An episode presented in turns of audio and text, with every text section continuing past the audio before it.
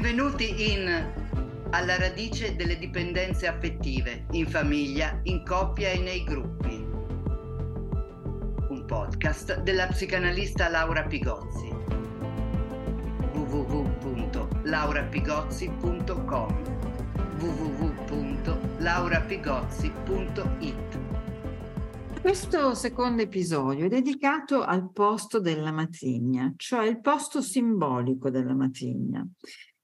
Perché, perché chiamo, lo chiamo posto? Proprio perché io penso che l'analisi di questo tipo di famiglie, non totalmente di sangue, apre un nuovo campo di sfida per la psicoanalisi, perché la obbliga in un certo senso a ripensare le relazioni familiari. Allora, ci sono delle preziose bussole no? nella psicanalisi, per esempio l'Edipo freudiano, la, la questione del ravage di Lacan, quindi l'ambivalenza tra madre e figlia. Sono assolutamente degli assi necessari per orientarsi nella comprensione dei posti che ciascun membro occupa nel romanzo familiare.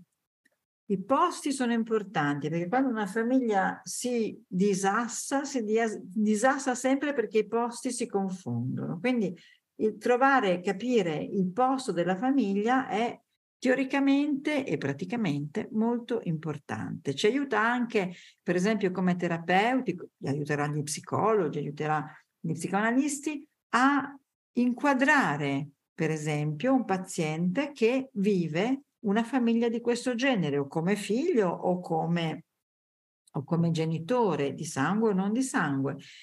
Se noi abbiamo chiaro in testa in che posto sta la matrigna, possiamo aiutare anche i nostri pazienti con più, eh, con più precisione. Allora, um,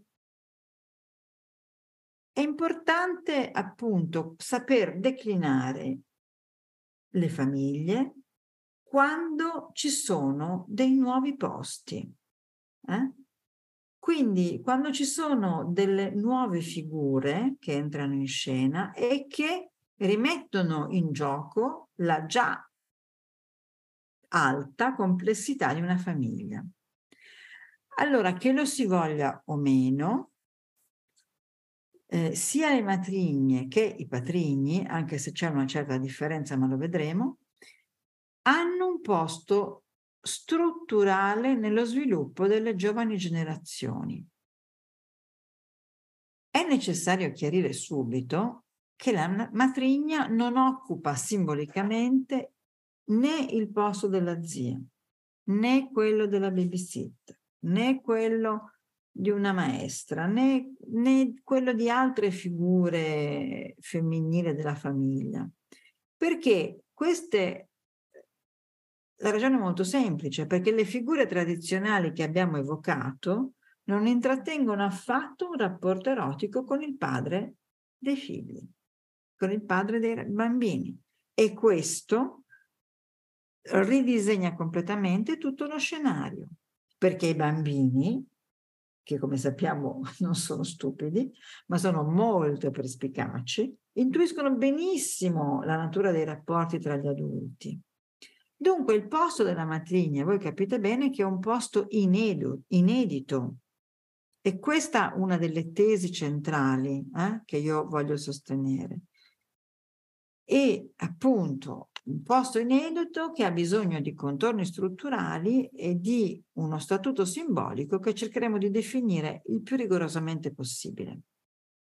Abbiamo detto appunto che per la prima volta la matrigna non è più quella che prende il posto della madre morta, ma è quella a cui tocca una compresenza non sempre facile con una madre biologica. Dunque, la figura della matrigna ancora tutta da studiare e per così dire da fondare, non è affatto delineata, non è garantita da alcuna legge sociale, naturale o tradizionale. È quindi una posizione altra, è, non è il duplicato della madre. E quindi, per esempio, in una situazione di separazione può accadere una cosa non del tutto secondaria, cioè, ad esempio, può sostenere presso la figlia il valore di un'epoca, il valore, scusate, di una figura paterna in un'epoca come la nostra, in cui il padre è depotenziato, sfilacciato, fiaccato.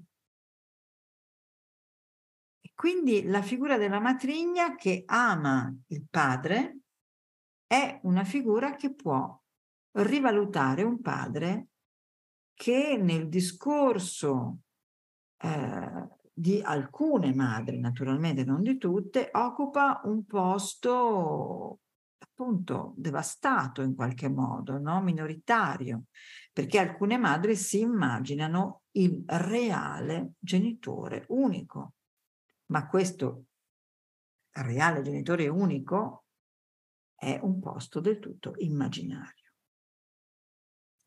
Dunque, a causa della sua posizione, la matrigna può essere alleata della figura paterna e può essere anche un punto di arginamento laddove dovesse presentarsi un plus materno, cioè uno strapotere materno.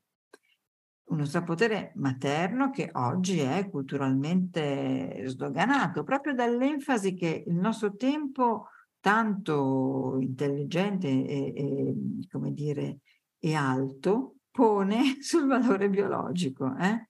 Eh, una una psicanalista francese lo ha chiamato l'impero del ventre, Marcella Jacob, eh? l'empire du ventre. Eh?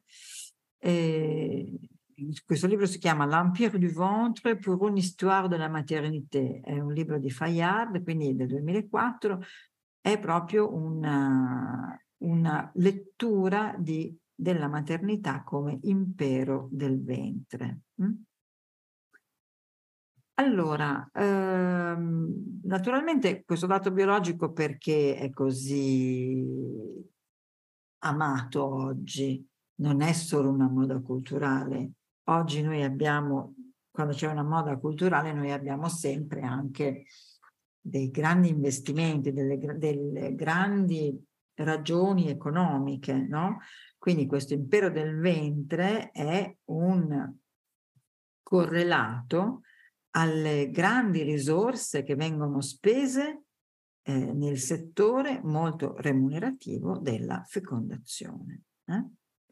Dunque, mh, l'enfasi posta sul registro biologico esalta che cosa? La simbioticità della madre con il bambino.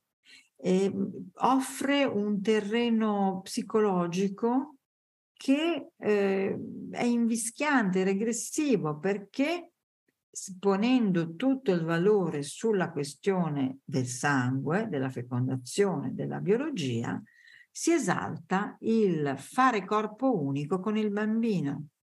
E questo a discapito di madri magari più evolute, più differenziate, più in funzione di educazione, di allenamento alla separazione, madri che lavorano sull'autonomia del bambino, sul distacco del bambino e che spesso mi scrivono molto preoccupate dicendo ma io sarò una brava madre che non sono così un po' eh, attaccaticcia come tutte le madri che vedo in giro nella scuola di mio figlio. Quindi si pongono delle domande. Eh?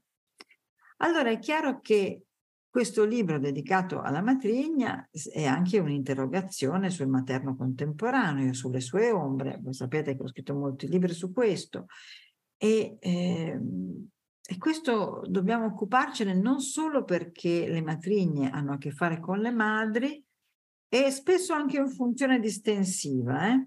Eh, infatti voglio citare un avvocato, l'avvocato Barbara Lanza, che è dell'Osservatorio Nazionale del Diritto di Famiglia, che dice dalla mia, esper- cito, dalla mia esperienza vedo che la matrigna ha sovente la capacità di fare da detenzione del conflitto piuttosto che da accensione. Eh? Questo è qualcosa che eh, su cui mi sento di, mi sento di sottoscrivere anche nella mia esperienza, così in fondo un conflitto tra i due genitori non conviene assolutamente alla matrigna, che preferisce un clima disteso tra i due genitori, perché?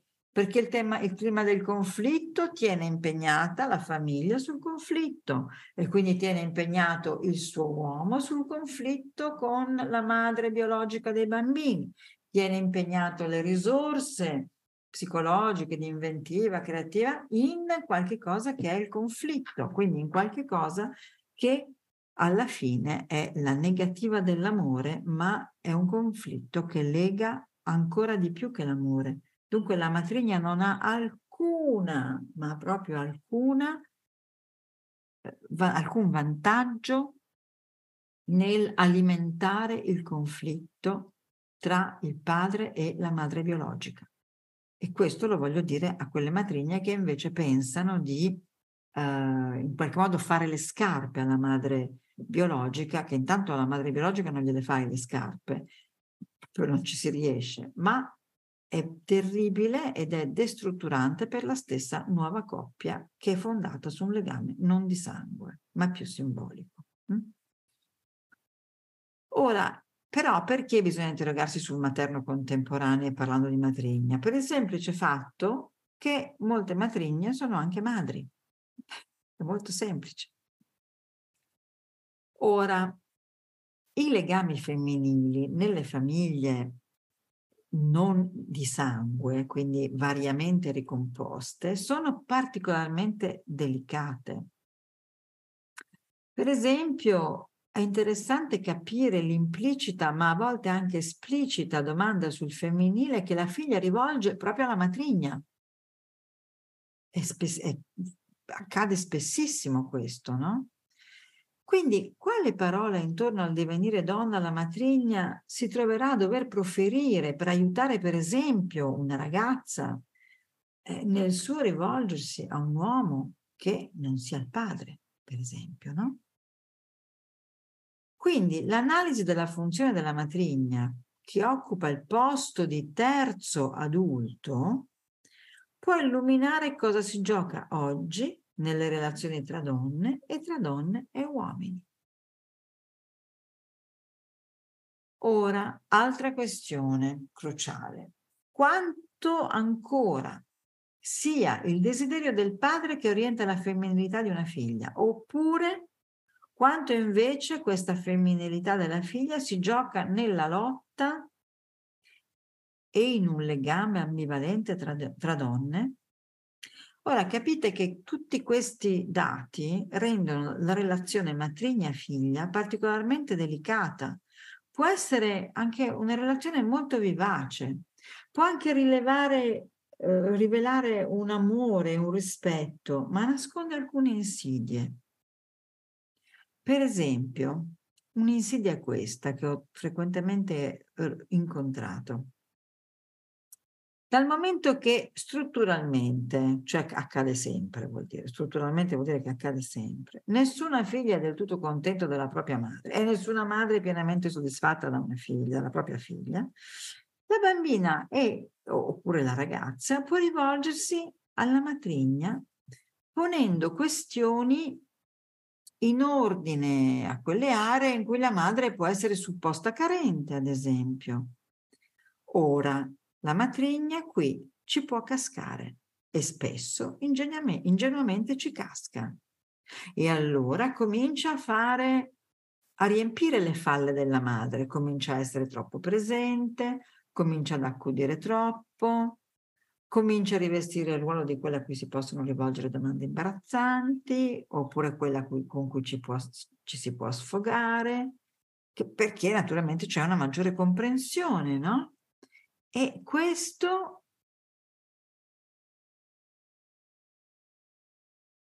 come dire, non è il modo attraverso il quale la sua posizione migliora, anzi può rischiare di complicarsi, perché può cedere troppo alla figlia, la quale poi che cosa fa?